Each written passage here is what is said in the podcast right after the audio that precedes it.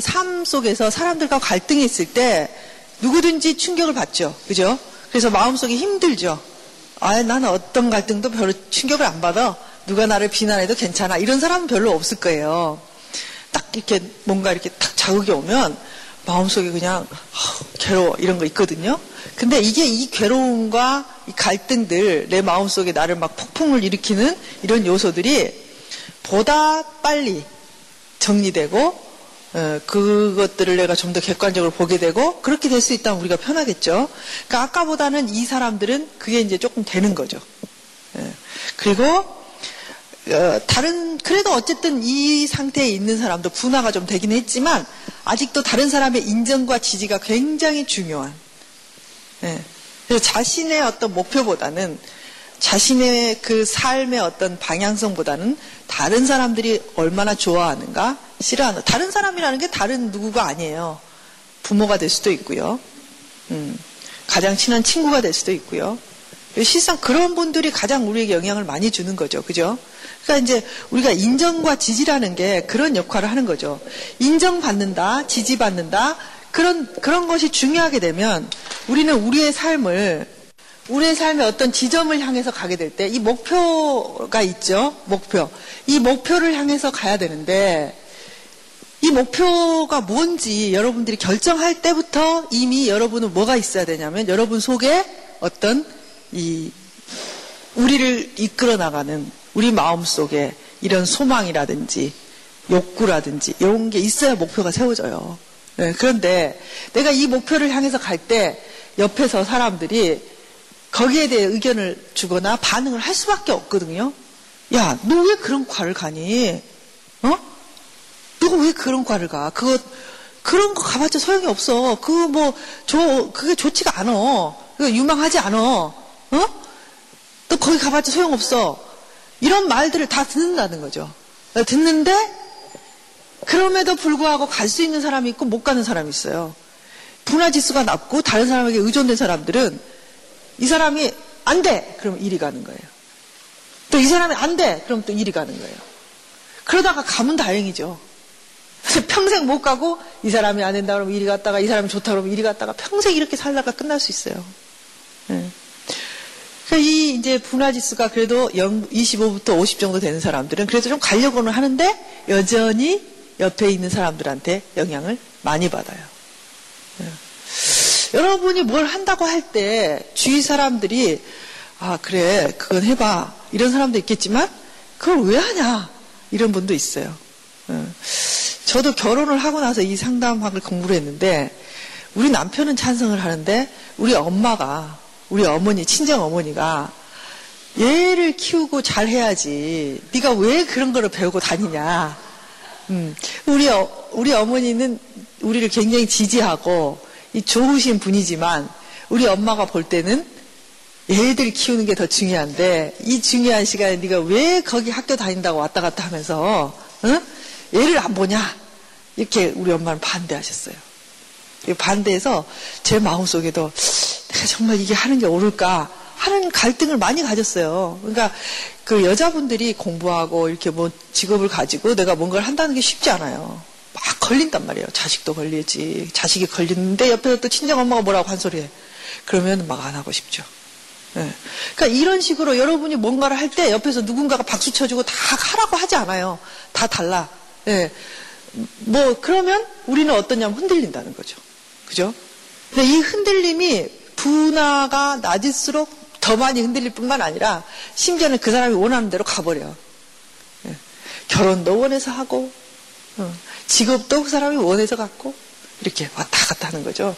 근데 이제 25 정도, 50이 정도 되면 어, 이런 분화 수준을 높일 수 있는 잠재력이 있어요. 이 정도 돼 있는 사람들은 아 내가 이렇게 살아서는 안 되겠구나. 오늘 이렇게 이론을 배우고 나면 자기 나름대로 자기를 바라보면서 객관적으로 나는 이렇게 할 수 있다. 내가 좀 더 분화 수준을 높이기 위해서 노력해야 되겠다. 이런 목표를 잡을 수 있고 자신을 개선할 수 있는 힘이 있는 거죠. 이분들은. 그래도 지금 여전히 낮다 하더라도. 그리고 갈등 속에 빠지지만 그 갈등 속에서 이제 자기를 이렇게 해나갈 수 있는 능력을 빨리빨리 이렇게 회복해서 느리지만 그쪽으로 갈 수 있는 사람들이에요. 네. 자, 이게 좋은 거는 한 50에서 75 정도 되면 좋죠. 네. 이 정도 되면 어, 이제 좀 분화 수준이 훨씬 높고요. 정신 이 감정적인 체계와 이 사고적인 체계들이 서로 잘 예, 맞아가면서 자신의 삶을 잘 이끌어 나갈 수 있는 상황이에요. 예. 아까 말씀드렸지만 이 감정이라는 것도 굉장히 중요해요. 그런데 이제 이 감정들이 올라올 때 감정들 어 화가 났다. 그럼 여러분 화가 팍 올라올 때 여러분의 사고가 확 개입을 해요. 어떤 개입을 해요? 여러분 많이 개입하죠? 참아야 되느니라. 뭐 이렇게 또는 뭐 해가 지기 전에 분을 어, 풀어야 되는데 아, 참이 말씀 참 예, 참 때때로 괴로운 말씀이죠. 그죠? 해가 지기 전에 화해를 해야 되는데 너무나 화가 나는 거야. 예, 그런 느낌들. 그러니까 이게 이런 게 다 사고라는 거예요. 말씀이 생각나고 또 막 이렇게 내가 이렇게 해야 된다. 이런 것들이 나타나고 이 감정들이 서로 이렇게 융합이 돼서 서로 가장 좋은 것들을 창출해낼 수 있는 것이 뭐냐면 이 정도 되는 거예요. 예. 두 개가 같이. 마찬가지로 진짜 나의 감정, 내가 정말 추구하는 욕구들과 또 이것들을 어떻게 사람들과 적용하고 어떻게 내가 하고 싶다고 해서 그거 막 추구하고 같이 막 가고 이기적이고 이런다는 게 아니라 그것들을 적절하게 삶과 이렇게 밸런스를 맞춰가면서 자기를 잃지 않고 살아갈 수 있는 단계가 이제 요 정도 되는 거죠. 예, 그래서 이제 어, 그 자율적으로 자기를 이렇게 이끌어 나갈 수 있는 단계가 돼요. 예. 사람, 자, 이 단계가 되면 어떻게 되냐면, 이 앞에, 어, 그, 분화 수준이 굉장히 낮은 사람들도 사람들의 영향을 받아요. 이 단계에 있는 사람들이라고 해서 사람들의 영향을 안 받느냐? 받아요. 예. 그러면 어떻게 다른가? 그러면, 예를 들면, 자, 분화 수준이 낮은 사람들이 나에게 이렇게 말을 해요. 그런데요, 아까 이렇게 하실 때, 이러 이런 부분들은 참 이렇게 좋아 보이지 않았어요. 이렇게 하면 어, 좀 이렇게 효율이 떨어질 것 같은데 어떠세요? 이렇게 말을 하면 분화 수준이 낮은 사람들은 어떻게 돼요? 막 그게 불안으로 오고 화도 나고 막 저 사람이 왜 저렇게 말하지? 나는 막 어, 섭섭하고 막 내가 이렇게 못하나? 이렇게 가는 거예요. 영향이. 그럼 자아의 분화 수준이 높은 사람들은 어떻게 가냐면 아 뭐가 나빴지? 뭐가 문제지? 뭘 고쳐야 되지? 이렇게 갈 수 있다는 거예요. 그러니까 이 말을 안 듣는다는 게 아니라 보다 내 자신을 침범되지 않는다는 거죠. 이거 자체가, 이 말 자체가 나의 자신에 대한 어떤 평가가 되고 내 자신의 열등감을 자극하고 이것들이 막 나를 괴롭게 하는 어? 그렇다면 이게 뭐가 잘못됐지? 이렇게 되는 거예요. 사람들이 의견을 냈을 때, 아, 이 사람이 뭘 지금 이야기하는 거지? 이렇게 되면 우리가 그걸 처리할 수 있잖아요. 우리의 삶에. 이런 차이예요. 네. 사랑하는 거 훨씬 잘할 수 있어요. 네. 네. 여러분, 내가 양육을 해야 돼요. 양육하면서 우리가 의존도 할 수 있고, 의존, 의존을 다른 사람이 나에게 하게 할 수도 있죠. 그러나 그 관계가 분화가 낮을수록 이렇게 떡처럼 붙는다는 거예요. 내 편, 내 사람. 응. 이렇게. 분화 지수가 높으면 그걸 하면서도 굉장히 서로 건강하게 서로의 의견을 서로 서로 나누면서 영향력을 주고받을 수 있는 관계가 되는 거죠. 네. 그래서 실은 분화가 된다면 이런 것들이 실은 사람들이 관계 사이에서 갈등을 별로 일으키지 않아요. 저 사람이 어떻게 말을 하든지 내가 그것에 대해서 적절하고 합리적으로 반응한 관계 이런 관계들이 되기 때문에 막 어렵고 뭐 네가 어떻게 나한테 그렇게 말할 수 있어? 어? 어, 나는 이렇게 됐는데 너를 어떻게 생각했는데 나를 어떻게 했는데 이런 게 아니고 그냥 아 그랬구나. 그랬어? 어 그랬구나. 이렇게 됐구나. 이렇게 할 수 있다는 거죠. 처리해 나갈 수 있는 관계가 되는 거죠 예, 그래서 이제 분화 수준이 높으면요, 친근한 정서적 관계나 어떤 신념을 존중하는 것, 나의 신념을 존중하고 너의 신념을 존중하고 그 가치는 무엇인지를 구분하고 또 그것들을 내가 가져올 수도 있고, 어, 이렇게 되는 거죠. 왜? 내 감정이 막 말려 들어가서 거기서 헤매지 않기 때문에 그게 보일 수 있는 거죠. 예. 그렇게 되면 어떻겠어요? 예, 성숙된 관계도 중요, 될 수 있고요. 예, 그렇게 될 수 있죠. 자, 그러면 이제 이 여러분의 분화 지수들이 이제 이런 것들이 또 재밌는 이야기가 있어요. 뭐냐면, 우리가 이제 또 심리적으로 이렇게 상담을 하면서 이렇게 연구하는 게 뭐냐면, 저들은 왜 결혼했을까? 뭐 이런 거예요. 저 부부는 왜 결혼했을까? 도대체 왜 결혼했을까? 우리는 왜 운명적으로 결혼을 했어야만 하나? 뭐 이런 거 있잖아요. 예, 그러면 운명이라 있는 것일까? 예, 여러분은 어떻게 생각하세요? 음, 우리는 있다고 봅니다. 어, 예, 병리적인 서로 끌림이 있어요. 어. 그래서 이제 이 보엔이 어떻게 사람들이 결혼하는가에 대해서 참 재미있는 어떤 걸 봤어요. 그게 뭐냐면 사람들은 끌리는데 어떻게 끌리냐면 분화 지수가 비슷한 사람끼리 끌린다. 네. 분화 지수가 비슷한 사람끼리 끌린다. 그 참 재밌는 게요.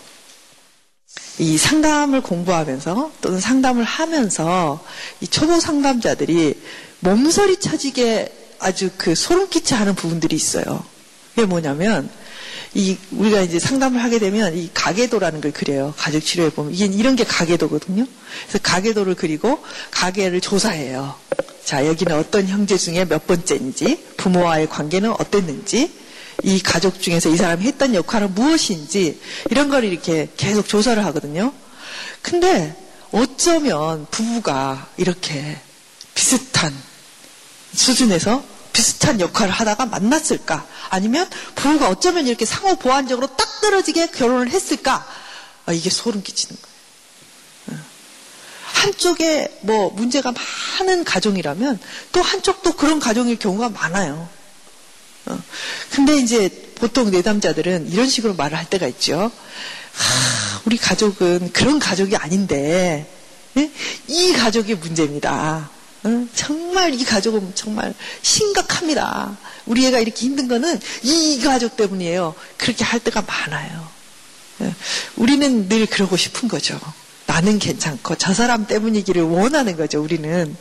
근데요, 대부분 보면 매우 비슷해요. 매우. 어. 예를 들면 이쪽 엄마가 이 자식에 대해서 집착하고 이 자식을 막 붙들고 몸부림을 쳤으면 결혼을 했는데 그 자식도 부모가 잡고 몸부림을 치는 그 자식하고 또 결혼을 하는 거죠. 어. 그래서 이렇게 환경들을 보면 이런 관계들이 너무 비슷하게 떨어질 때가 많아요. 그러니까 이제 뭐 상담자들이 그런 말을 해요. 어, 진짜 놀랍다. 책에서만 배웠지. 실제로 이런 거 이렇게 이럴 줄은 몰랐다. 그럴 정도로 소름 끼쳐 해요. 그러니까 즉 만나면 우리의 만남은 우연이 아닌 거지. 우리의 만남 우연이 아니야. 저렇게 이상하게 보이는 저 남편이 나하고 수준이 비슷하단 말이에요. 이 비슷하지 않으면 잘 안 만나요. 보엔의 이론에 따르면 분화 지수가 50이다. 그러면 50 되는 사람을 만난대요. 비슷한 수준. 예. 그래서 분화 지수가 높은 사람들은 높은 사람끼리 만나고 낮은 사람들은 낮은 사람끼리 만나게 돼요. 자, 그렇다면 분화 지수가 50인 사람이 50인 사람과 만나게 되면 그 자녀들의 분화 수준도 어떻게 될까요? 아, 비슷하게 되죠. 네, 50. 네. 그러니까 세대에서 세대로 우리는 대물림을 하게 돼 있어요. 그러니까 이게 심각한 거지. 성경이 맞는 거예요. 3, 4대까지 이르리라. 자, 이 사람이 50이면 이 사람도 50이 돼요. 자, 어떻게 해서 이런 일이 일어나지? 이런 것들은요, 감정적으로 굉장히 무의식적인 차원에서 즉각적으로 이루어진다고 봅니다. 네. 그러니까 사람을 보면 우리가 그 사랑에 빠진다고 그러잖아요.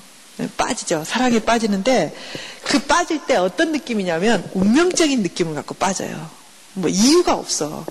그냥 사람들이 있는데 그 사람들 쪽에 이 사람이 더 잘생겼고 직업도 좋고 다 좋아. 이 사람은 키도 작고 못생겼고 직업도 안 좋고 학교도 별로야. 근데 나는 이 사람을 사랑하게 돼.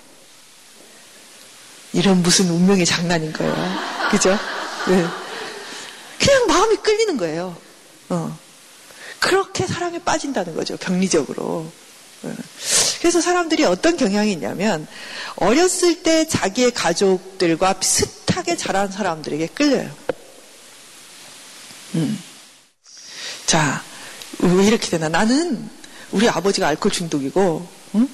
우리, 우리 집이 그렇게 고생을 했으니, 내 결혼의 소망은 뭐예요? 에, 그렇지 않는 남자를 만나서 행복하게 사는 게 나의 꿈이야. 이건 나의 의식적인 수준이에요.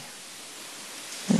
그런데 만났는데 끌리는 건 누가 끌리냐면 비슷한 환경에 있는 사람이 끌리는 거예요. 그래서 이게 무의식적으로도 끌릴, 끌릴 뿐만 아니라 실상으로도 그럴 수 있어요. 왜냐하면 여러분 생각해 보세요. 분화 차원이 굉장히 낮은 사람들은 서로 어때야 되냐면 이 찰떡처럼 붙어야 돼. 그래야 내가 좀 사람과 관계하는 기분이 들어요. 그렇잖아요. 분화 차원이 낮은 차원, 가족들은 막, 오늘 뭐 했냐, 너 어땠냐, 감정적으로 막 이렇게 융합이 되잖아요. 네. 근데 내가 남자친구를 사귀었는데 이 사람은 건강한 사람이야. 그럼 건강한 남자는 사랑에 빠져도 거리를 어느 정도 유지하고 이렇게 막 들어붙지 않거든요. 어. 근데 이 사람은 어떤 사람이냐면 늘 그런 들어붙는 관계를 했던 사람이야. 그러면 이 사람이 나를 사랑하는 게 내가 이 간이 맞아요, 안 맞아요? 안 맞아. 뭔가 미진하고 나를 사랑하지 않는 것 같고, 네. 뭔가 좀 뭔가 이게 안 맞는 거야. 아쉬워. 네. 그래서 그 사람은 안 돼. 근데 이제 분화 지수가 낮아가지고 막 전화 하루에 12번씩 하고, 막, 응? 막 이랬냐, 저랬냐, 막 다 챙겨주고, 막 이런 사람은 어때요? 진짜 나를 사랑하는 것처럼 느껴지는 거예요. 어. 그 끝이 어디냐면 스토커예요, 스토커. 어? 제가 스토커하고 결혼한 사람들 몇 명 상담해 봤는데 너무 불행해. 근데 왜 결혼했어요? 이런 사람하고. 그래서 뭐라 그러냐면 죽는다 그런대. 너, 너가 결혼 못하면 나 죽, 죽을란다. 막 그러고 막 쇼를 해요. 어. 진짜 죽, 죽을 것 같은 거지. 그 사람은. 쇼가 아니라. 근데 이제 결혼을, 그래서 이 사람은 이렇게 생각하는 거죠. 얼마나 나를 사랑하면 저러겠나. 오죽 나를 사랑하면 저러겠나. 그래서 이제 결혼을 하는 거예요. 오죽 나를 사랑하는 게 아니라 오죽 병리적이면 그러겠어요. 응? 그래서 이 결혼한, 결혼에 대한 책을 보면 이런 게 있어요. 자, 결혼해서 안 되는 경우, 이렇게 여러 가지가 나와요. 첫 번째가 뭐냐면, 죽어도 나하고 결혼하려고 하는 사람하고 결혼하지 마라. 응? 그 병리적인 거지. 나를 사랑해서 죽도록 사랑한다, 뭐 그럴 수는 있는데, 너와 결혼하지 않으면 죽겠다. 이런 사람하고 결혼하면 안 돼요, 여러분. 건강하지 않아. 그러니까 이런 거죠. 그래서 좀 이해가 되지 않나요? 네. 여러분, 우리 다 입맛이라는 게 있어요. 네. 짜게 먹는 사람은요, 싱거운 거 먹으면요, 간이 이게 안 된 것 같고 맛이 하나도 없어요. 근데 짠 게 또 몸에 좋은 게 아니잖아요. 그죠? 관계도 비슷해요. 관계도. 그래서 그 분화 지수라는 것은 세대와 세대를 계속 이어가게 돼 있어요. 이런 선택에서부터. 자, 그러면 선택뿐만 아니라 또 이어갈 수 있는 방법이 있어요. 여러 가지가 많아요. 이 분화야 융합을 이어갈 수 있는 방법은 너무나 많아. 자, 예를 들면 이제 우리의 전형적인 가정을 한번 본다면 지금은 굉장히 많이 시대가 달라졌어요. 정말로. 정말로 많이 달라졌어요. 예, 저도 이제 상담을 이렇게 오래 하다 보니 이 세월이 많이 흘렀거든요. 그래서 상담 받으러 오는 사람들의 호소 문제나 이런 걸 보면 와 정말 많이 달라졌구나 이런 걸 느껴요. 근데 한 15년 전, 10년 전만 해도요 이 가정의 분화의 문제가 굉장히 심각했어요. 그러니까 이제 어떤 호소냐면 보통 이 장남이라면 이 장남이 부모하고 밀착돼 있어요. 우리나라는 가족들이 장남에 대한 기대들이 많죠. 보통 장남들이 삼각관계에 빠져 있어요. 네, 보통 이 장남들이 이 부모의 촉망을 받고 있고 이 부모들이 이 장남을 굉장히 기대하죠. 그죠? 그러면 어떻게 되냐면 왜 장남한테 그렇게 매달리냐면 대부분 자, 이 장남을 붙들고 있는 사람이 이 엄마라고 한번 봅시다. 엄마. 이 엄마는 왜 얘를 붙들게 됐냐면 이 시아버지가 자기 말을 안 들어줘요. 왜? 자기 어머니와 아버지 말을 더 잘 듣는 거예요. 그러니까 이 내 편이라는 느낌이 안 드는 거예요. 이 엄마가. 그럼 내 편이 하나 있어야 되잖아요. 그래서 이 아이를 이제 붙들고 살았어요. 이 엄마가. 당연히 분화 수준은 낮아지겠죠. 그렇죠? 그래서 이, 아, 이 아들을 붙들고 살았는데 이 아들을 정말 장가 보내야 되는 때가 온 거예요. 네. 그래서 장가를 보냈어요. 근데 장가는 보냈지만 심리적으로 떠나보내지는 않죠. 예. 그래서 시어머니들은 며느리를 미워할 수밖에 없어요. 왜냐하면 내 사랑하는 이 아들을 이 며느리가 어때요? 들어와서 뺏어갔잖아요. 음, 뺏어갔는데 이 아들이 우리 집에서 애물단지면 그래도 나아. 어, 여러분 애물단지 남편하고 결혼하신 분들은 또 이점이 있어요. 어, 이들은 자유롭죠. 예, 자유로워요. 그러니까 다 이 세상에 장단점이 있는 거예요. 똑똑하고 잘난 남편들하고 결혼을 하면 좀 복잡합니다. 왜냐하면 왜냐하면 이 엄마가 붙잡고 있는 아들이거든요. 그런데 이 붙잡고 있는 아들이 장가를 갔어요. 그 장가를 갔는데 장가는 보냈지만 심리적으로 안 보내는 거죠. 붙잡고 있어요. 그럼 붙잡고 있으면 이 아들이 이 엄마에게서 떨어져서 나오기라는 게 쉽지가 않아요. 우리 엄마가 나를 위해서 아침에 잠을 일찍 깨고 밤면 늦게까지 수고하시고 못 먹고 못 입고 나를 가르쳤는데 내가 장가를 왔다고 이 엄마에게서 떨어져 나올 수가 없단 말이에요. 엄마가 이렇게 잡고 있는데 엄마의 태양이자 엄마의 인생의 응, 어떤 지표죠. 그냥 이 아들이 그런데 이제 장가를 갔어요. 그래서 이둘 사이에는 이제 갈등이 생기는 거예요. 그러면 동일하게 이 갈등이 해결되지 않으면 이 엄마는 또 이 아내는 빨리 이 중에 하나를 붙잡게 돼 있어요. 그래서 다시 삼각관계가 형성이 돼요. 이게 세대 간 전수가 되는 겁니다. 예. 세대 간 전수 되는 거예요. 그래서 이제 이렇게 삼각관계, 이렇게 삼각관계, 이렇게 되면서 이 세, 이 세대의 분화지수 낮죠? 나, 이 세대 당연히 낮아지겠죠? 다음 세대에도 또 낮아지는 거예요. 근데 이제 문제는 이러다가 점점 낮아지면 아주 낮은 수준에 이르면 정신적인 병리가 생긴다는 거예요. 네, 그럴 수 있겠죠. 네, 분화 지수가 낮아지면 뭐 정신 분열증, 뭐 우울증, 편집증, 뭐 보드라인 이런 증상들이 나타나요. 여러분 이 경계선 성격 장애라는 병은요. 자기의 심리적인 이 존재감이 너무나 낮아요. 자기 자신이. 그래서 누군가 나를 사랑해주면 나는 있을 만한 존재고 그냥 이 정말 내 존재를 자기 스스로 수용이 되는데 누가 나에게서 떠나가고 나를 버리게 되면요 견딜 수가 없어요. 막 발작을 한다고요. 히스테리칼하게 반응하게 되고 화를 내고 심지어는 막 자살 시도를 해요. 예. 그러니까 이런 상태로 이제 간단 말이에요. 그러니까 이제 보엔의 이론에 따르면 이런 분화 지수가 어떻게 하면 높여질 수 있는가? 이 중요하다는 거죠. 온 세상을 위한 복음의 통로 CGM TV 여러분 이 경계선 성격 장애라는 병은요 자기의 심리적인 이 존재감이 너무나 낮아요. 자기 자신이. 그래서 누군가 나를 사랑해주면 나는 있을 만한 존재고 그냥 이 정말 내 존재를 자기 스스로 수용이 되는데 누가 나에게서 떠나가고 나를 버리게 되면요 견딜 수가 없어요. 막 발작을 한다고요. 히스테리칼하게 반응하게 되고 화를 내고 심지어는 막 자살 시도를 해요. 예. 그러니까 이런 상태로 이제 간단 말이에요. 그러니까 이제 보엔의 이론에 따르면 이런 분화 지수가 어떻게 하면 높여질 수 있는가 이 중요하다는 거죠. 예. 그래서 각자가 한 사람 한 사람씩 서로 자신의 이런 그 삶을 자신이 살아갈 수 있는 것들 굉장히 중요하다는 거죠. 자, 그래서 우리가 이제 이런 의미에서 보면 이 세대에서 세대로 어, 이런 문제들은요, 어, 다시 또 발생되고, 다시 또 발생되고, 다시 전수되고, 이럴 수밖에 없어요. 예. 여러분, 우리가 그, 이 성경에서 보면 저주라는 게 있죠, 저주. 저주도 있고 죄라는 게 있죠. 그죠? 저는 이런 의미에서 볼 때 이 죄와 저주들이 얼마나 세대 간에 정말 정말로 즉각적으로 전수되고 즉각적으로 계속되는가. 예. 뭐 두말 하면 잔소리예요. 예, 뭐 개인 우리가 개인 심리학에서 볼 때 심리적인 요소들도 서로 이렇게 전수가 되지만 가족들의 이런 순환 고리들이 우리 가족에 지금 남아 있다는 거예요. 예. 그래서 이제 이 세대에서 세대로 전수되는 거죠. 예. 그러니까 이제 어떻게 하면 이것들을 우리가 끊을 수 있을까?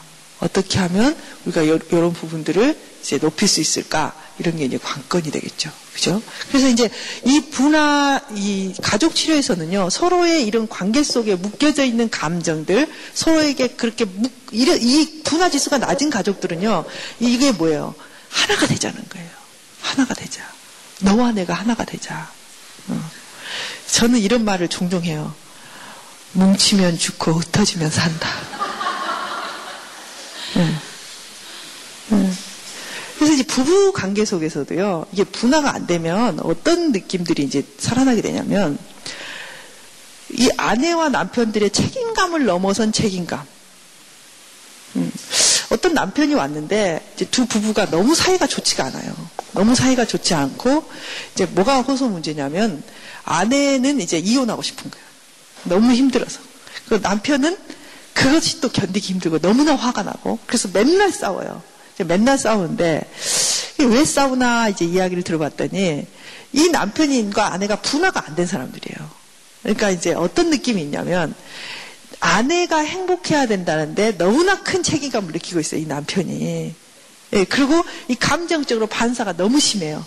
그러니까 어떻게 되면 이 남편이 화를 내냐면 이렇게 있다가 아내가 좀 기분이 나빠진 것 같잖아요. 그러면은 그 나빠진 기분에 대해 자기가 책임을 져야 되는 거예요. 그게 얼마나 힘들겠어요. 아내가 좀 기분 나빠지면 그게 그대로 자기한테 오고 그게 막 자기가 어떻게 해줘야 되는 거야. 그럼 노력을 해요, 이 사람이. 막 뭔가를 하려고. 해주고 막 이렇게. 근데 그게 이 아내한테는 굉장히 불편한 거예요. 네.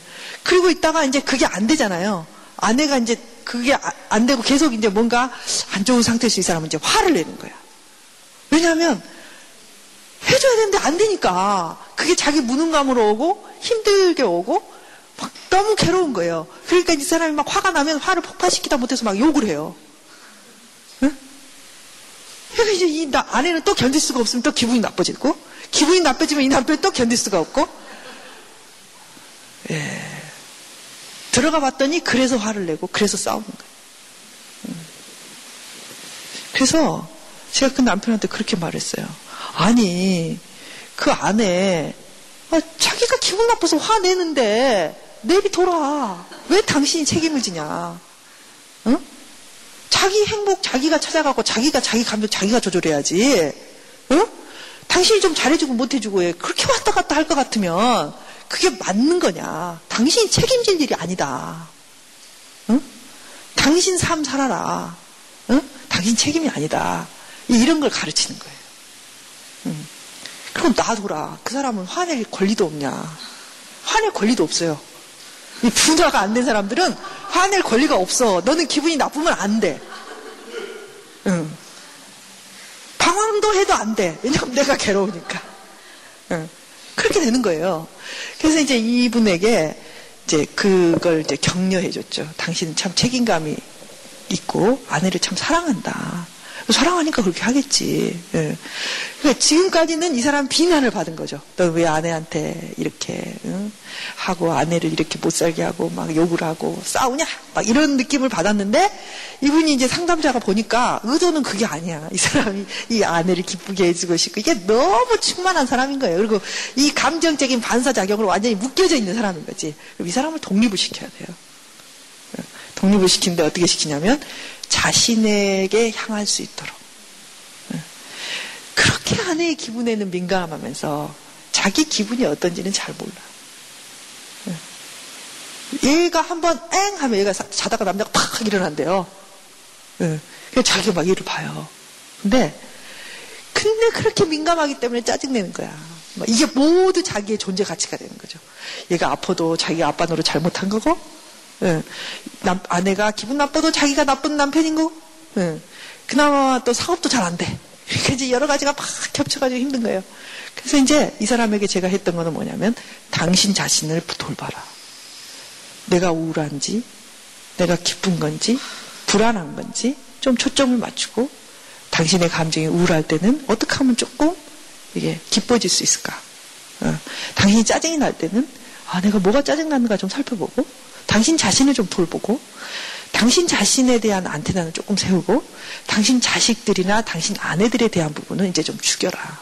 너무 민감한 고성능 안테나를 가지고 이걸 추적을 하니까 어. 자기에 대한 안테나는 거의 꺼져 있어요. 네. 근데 이렇게 되면 사람들은요 또 자기 무의식 속에서 또 자기가 있잖아요. 그러니까 막 이제 또 자기도 튀어나오려고 하는 거죠. 자기는 억누르고 튀어나오고 막 이게 계속되니까 엉망진창이 되는 거예요. 이게 이 사람을 이제 자꾸 이렇게 한쪽으로 이제 데리고 가는 거죠. 자, 이 사람에 대해서는 좀 관심을 꺼. 이 사람이 울고 웃고 이 사람이 뭐 화내고 이 사람도 한 인간으로서 그런 권리가 있는 거야. 그리고 거기에 대해서는 당신의 책임이 전적으로 있지 않아. 어, 이 사람이 자기 기분에 따라서 오늘 TV 보고 기분이 좋을 수도 있고 나쁠 수도 있고 어?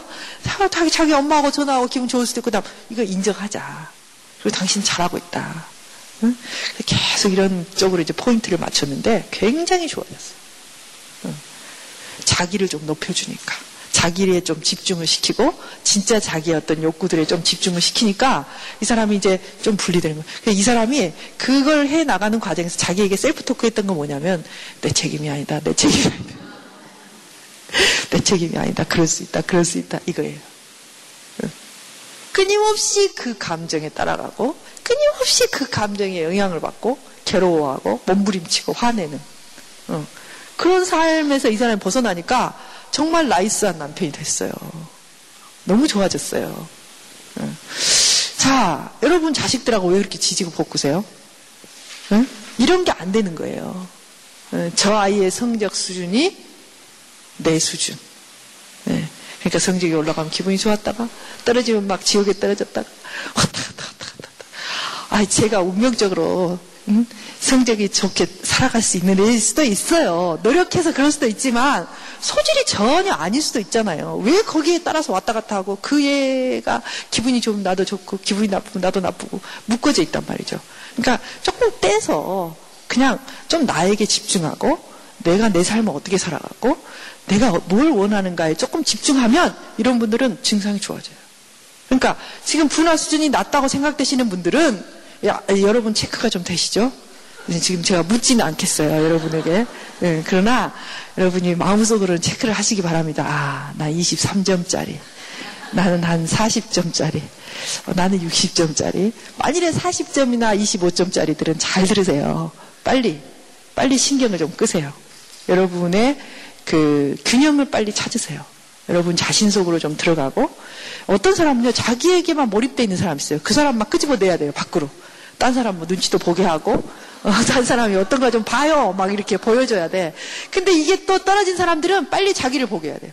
그러니까 누구를 자기에게 집중하는 게 좋은가 타인에게 집중하는 게 좋은가 적절해야 돼. 적절해야 되는 거죠. 어. 그래서 자 그런 사람들의 이제 그런 것들이 어, 이제 들어가는데 대부분 여러분들의 자녀를 보면요. 자녀들, 여러분들에게도 역할이 있었어요. 잘할 때. 자, 잘 생각해 보세요. 제가 저번 시간에도 역할에 대해서 좀 말씀드렸죠. 그죠? 대부분 첫째 아이들, 맏딸, 맏아들이 이제 이 삼각관계의 희생자가 돼요. 붙잡혀요.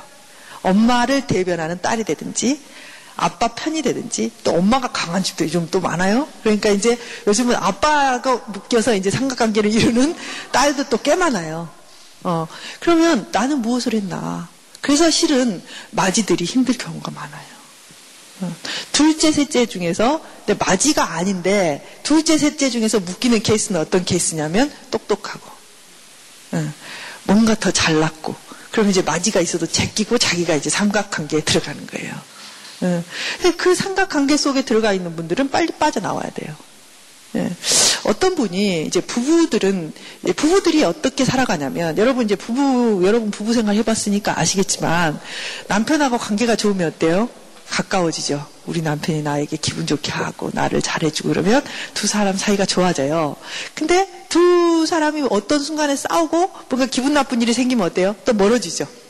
그래서 실은 이 부부만 사는 가정이 안정적이지 않는 이유 중에 하나가 뭐냐면 두 사람이 갈등이 생겼을 때 뭔가 가운데서 이 쿠션 역할을 하는 존재가 없다는 거예요. 그죠? 그래서 두 사람이 이렇게 살지만 이 두 사람이 불안정하면 불안정할수록 한 사람을 끌어들여요. 그게 이제 삼각관계라고 아까 말씀드렸죠. 그러면 어떤 효과가 일어나냐면 두 사람이 대판 싸웠어요. 대판 싸웠는데 막 이혼해 막 이렇게 이럴 수 있잖아요. 막 안 살고 싶어 막 이렇게 될 수 있는데 자녀가 하나 딱 끼어 들어오면 막 자녀가 엄마를 달래요. 예. 엄마를 달래고 아빠한테 왜 그래요? 막 그렇게 해줘요. 그러면 두 사람 사이가 세 사람 사이가 있을 때 굉장히 안정적이 돼요. 그게 이제 삼각관계에 끼어든 자녀예요.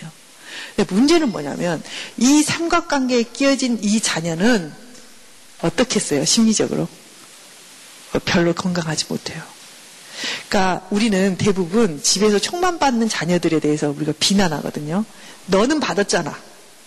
우리 비난, 이 청망받지 못했던 자녀들은 그 청망받고 이 금전적인 혜택을 받았으며 엄마의 사랑과 관심을 받은 그 애를 싫어해요, 자녀들이. 그리고 막 네가 책임져. 막 그러면서 너는 받았잖아. 막 이러거든요. 근데 실은 심리적으로는요, 그 사람이 제일 건강하지 않을 수 있어요. 왜냐하면 자기스럽게 못 사니까. 어, 근데 그 삼각관계에서 제외된 자녀는 어쩌면 찬밥이 됐을지 모르지만 그래도 더 건강할 수 있어. 왜냐하면 병리적으로 묶이지 않았기 때문에. 예. 그러니까 여러분의 위치가 뭐냐는 거죠. 여러분의 위치. 예. 그래서 만일에 내가 그런 그 삼각관계 속에 끌려 들어갔던 사람이라면 인식을 해야 돼요. 그래서 내 마음속에는 이렇게 이렇게 엄마를 잊지 못하는 간절한 사랑이 있었구나. 눈을 떠도 눈을 감아도 응? 그 잊지 못할 우리 친정 가족들 응? 또는 아 우리 동생들 막 이렇게 하면서 그렇게 그런 것들이 나를 이렇게 억누르게 돼요. 예, 그런데 그런 것들이 또 어떻게 가냐면 자식들한테 똑같이 가는 거죠. 자식. 예. 어떤 분이 이제 오셨는데 이런 말씀을 하시더라고요. 자기는 장남인데 정말 자기 가족들이 가난했대요. 그 너무 힘들었대요. 그래서 가족들을 위해서 자기는 대학교도 안 가고 취직을 해서 열심히 일을 했어요. 그래서 자기 한 5남매 되는 가족들이 다 대학교를 나왔는데 자기만 안 나왔어요. 그러니까 얼마나 희생을 했겠어요. 그래서 다 잘 됐어요. 근데 이 사람은 사업을 망했어. 망했는데 이 사람이 이제 인생을 생각해 보니 자기가 너무 이제 억울하죠. 억울해서 처음에는 잘 도와줬대요. 그 동생들이. 근데 점점 갈수록 안 도와주는 거예요. 그러니까 이 사람은 점점 속에서 분노가 올라오는 거예요. 그래서 이제 결국 다 싸워서 의절을 했어요. 의절을 했는데 이제 문제는 뭐냐면 이 사람의 패턴이 반복된다는 거예요. 어떻게 반복되냐면 그 전에는 그 가족들을 위해서 모든 걸 했어요. 근데 이 사람은 이제 뭐를 누구를 위해서 해요? 자식들을 위해서. 자식들에게 100% 올인이에요. 어. 그래서 자식들을 바라보고 그 동생들 나쁜 놈들, 응? 저들이 저럴 수가 있나. 내가 지들을 위해서 어떻게 했는데. 막 이런 감정 속에서 분노, 막, 이런 게 여기까지 차 있어요. 그러니까 사람들하고 다 싸워요. 이 사람, 저 사람. 이제 이게 다 증상이 돼가지고. 그래서 이 사람이 이제 어디다 이제 목숨을 걸었냐면 자식들한테. 자식들이 그 어려운데도 자식들을 위해서 최선을 다해주는 거예요. 그래서 지금 당신 생각에 당신 에너지가 100이라면 자식들한테 어느 정도 가고 있는 것 같아요? 99가 가고 있대요. 자기는 옷도 안 사입어요. 자식들은 지금 이렇게 형편이 어려운데도 50만 원짜리 탁 사줘요. 그럼 이제 자기 형제들이 너 좀 과하지 않냐? 그러면 막 더 화를 내요. 너네들은 그렇게 사 입잖아. 그러면서 내 자식 사주는데 이렇게 막 화를 내요. 자, 이게 뭐냐면 똑같은 패턴이라는 거예요. 이 사람이 자기 형제를 위해서 자기가 없이 살았던 거나 지금 자식들을 위해서 100% 이렇게 하는 거나 똑같은 짓이라는 거예요. 자, 그러면 제가 이제 애언을 할 수 있어요. 어떤 애언을 할 수 있냐면 한 20년이 지나고 나면 이 사람이 누구한테 화를 내겠어요? 네, 자식들한테. 아마 격분해 있을 거예요. 네, 잔, 두말하면 잔소리예요. 그건 뻔한 거예요. 네, 이 사람의 패턴이에요. 그러니까 이렇게 하면 또 그 자식들은 어떻게 되냐면 또 이 사람 같은 짓을 또 할 수 있다는 거예요. 자, 건강한 것은 자녀들을 건강하게 만들 수 있는 것은 뭐냐면 그 EBS에서 그런 게 있었대요. 학교에 대해서 그 프로그램을 했다네요. 다큐멘터리. 여러분 보신 적 있으세요? 네. 저도 안 봤어요. 저도 안 봤는데 어떤 분이 그런 말씀을 하시더라고요. 그, 이 자식, 학교에 대해서 이야기를 하고 학교의 여러 가지 측면들 이렇게 하면서 부모들에게 이제 하는 게 있대요. 뭐라 그러냐면, 자, 내가 자녀들에게 해줄 수 있는 게 100이라면 그 중에서 60만 해라. 60만. 예. 그게 자녀를 가장 건강하게 키울 수 있다. 저도 공감합니다. 공감해요. 여러분, 제가 이렇게 종종 자녀들을 사랑하고 자녀들을 이렇게 잘 기르기 위해서 최선을 다하는 부모들을 우리가 흔히 볼 수 있잖아요. 근데 이제 유치원, 뭐 이렇게 그 초등학교, 중학교 이렇게 보내면서 저는 이제 우리 애들이 많이 컸어요. 근데 컸는데 이 초등학교, 중학교, 유치원 보낼 때 돈을 어느 정도 쓰는가? 뭐 에너지는 두 번째 치고 그런 거 한번 여러분 계산해 보세요. 여러분 아이들이 중고등학교 다니는데 내가 과외비나 학원비를 어느 정도 쓰는가? 대부분 우리나라 부모님들이요 과도하겠어요. 저도 애들을 기르면서 안 쓸 수가 없어요. 그러나 그러나 원칙은 뭐냐면 여러분이 과도하게 쓰면 안 돼요. 과도하게 쓰면 어떤 짓을 하게 되냐면 우리 애한테 많은 걸 요구하게 돼요. 네. 여러분 요즘은 유치원비도 굉장히 비싸대요. 네. 근데 유치원비를 내 수입에서 내 수입에서 적절하게 쓰게 되면 우리가 얘한테 프레셔를 그렇게 안 줄 수 있어요. 내가 이게 가볍게 가니까. 근데 나의 모든 것을 바쳐서 유치원을 보내요. 그러면 걔를 어떻게 보겠어요? 이 엄마가. 네? 이 그렇게 돈 들여서 그렇게 보내는데 네가 그것도 못해? 이런 말도 흔히 하는 말씀들이에요, 여러분들이. 그런 말 나오게까지 하지 마시라는 거예요. 누가 해주라 그랬냐고요, 걔가. 네? 그런 적 없잖아요. 얘는 행복하게 살고 싶어요. 누가 그 돈을 거기다 다 쏟아붓고 그 돈 막 역할을 해. 막 이런 거거든요. 아이, 난 교양 있는 엄마인데 뭐 그럴, 그럴 리가 있나. 무의식적으로 해요. 말로 안 하면. 네, 정확합니다, 우리는. 그러니까 내가 가볍게 걸어갈 수 있는 만큼 그래도 아마 많을 거예요. 그 정도 하고 행복하게 여러분들이 이 아이를 바라보고 이 아이도 여러분에게 그렇게 부담 느끼지 않을 정도로 하시란 말이에요. 이건 아이들뿐만 아니라 누구에게나 다 해당되는 거예요. 네? 여러분 부모님께도 잘해야 돼요. 우리가 성경에 잘하라고 했잖아요. 잘해야 되는데 과도하게 짐을 지고 막 가면서 나중에 가면 어때요? 그 사람처럼 화내고 싸우게 돼요. 그렇게 하지 말라는 거예요. 그러니까 이 그런 모든 측면들이 실은 연결되어 있는 게 뭐냐면 이런 이 융합 음, 또는 이 분화 이런 개념들과 연결될 수 있겠죠. 그죠? 예. 그 우리의 삶에 중요한 많은 요소들이 있어요. 예, 그 중에 있는 게 뭐냐면 가정도 있고 예, 교회도 있고 직장도 있고 어, 많은 게 있잖아요. 그죠? 이런 것도 여러분이 균형을 잡는 게 중요해요. 예. 그렇게 될 때 어떻게 되냐면 건강하게 오래 갈 수 있어요. 예.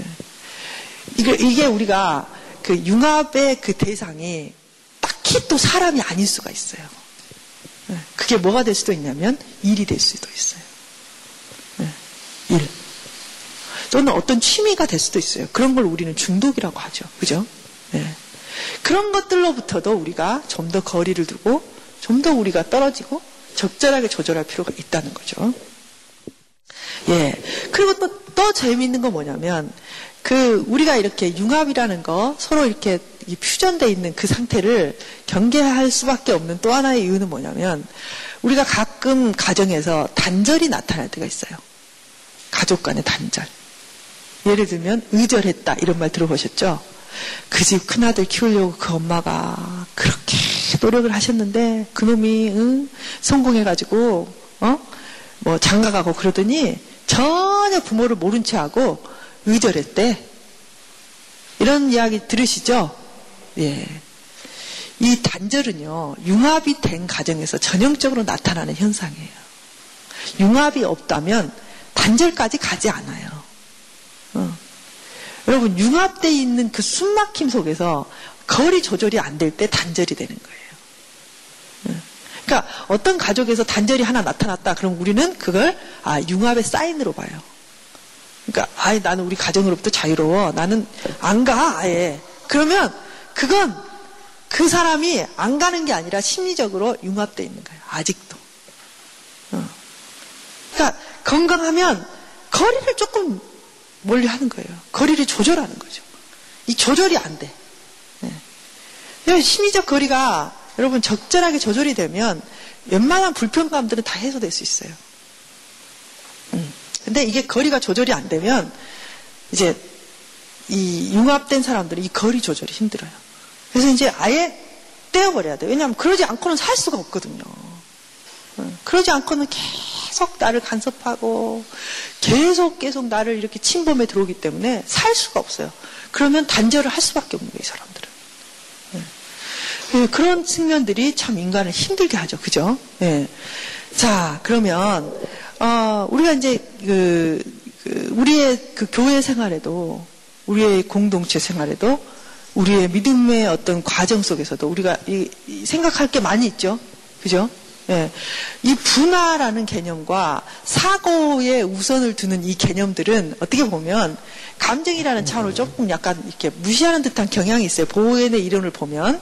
그러나 보엔의 이 가족적인 배경, 백그라운드를 볼 때 이런 부분들이 이 사람이 얼마나 이 사람도 이 마음속에 감정의 분화가 안 되고 융합된 관계 속에서 아마 그런 그런 절실함을 느꼈을까 하는 걸 생각해 볼 수 있어요. 자, 우리가 아, 이 감정에 대해서 또는 분화에 대해서 최고로 적용해야 될 사람이 누구냐면 우리 자신들이에요. 네. 왜? 우리는 자녀를 키우고 있고 우리의 마음은 굉장히 기본적으로 뭔가 들어붙고 하나 되고 싶은 완벽하게 우리가 하나로 존재하고 싶은 그런 욕구들을 갖고 있기 때문에 네. 그래서 우리는 그런 욕구들을 태아에서 엄마와 하나 된 그런 느낌들 이게 있기 때문에 인간이 그렇다고도 해요. 그러나 결국 우리는 각 사람이 한 사람 한 사람으로 써야 돼요. 그래서 누구에게 어땠지 못해야 되냐면 하나님께. 여러분 분화되지 않는 인간들이 하나님께 정말 의존되고 하나님께 하나 되기가 참 힘들어요. 당연히 그렇지 않겠어요?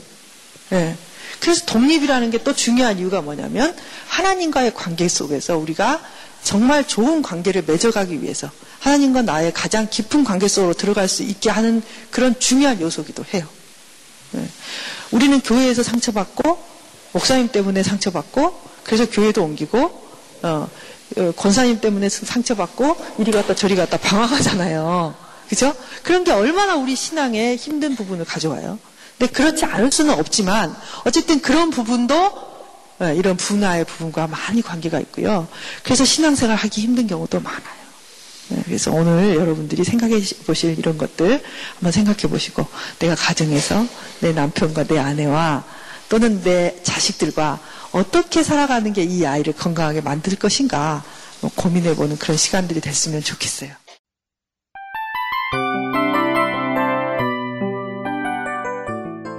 이 프로그램은 청취자 여러분의 소중한 후원으로 제작됩니다.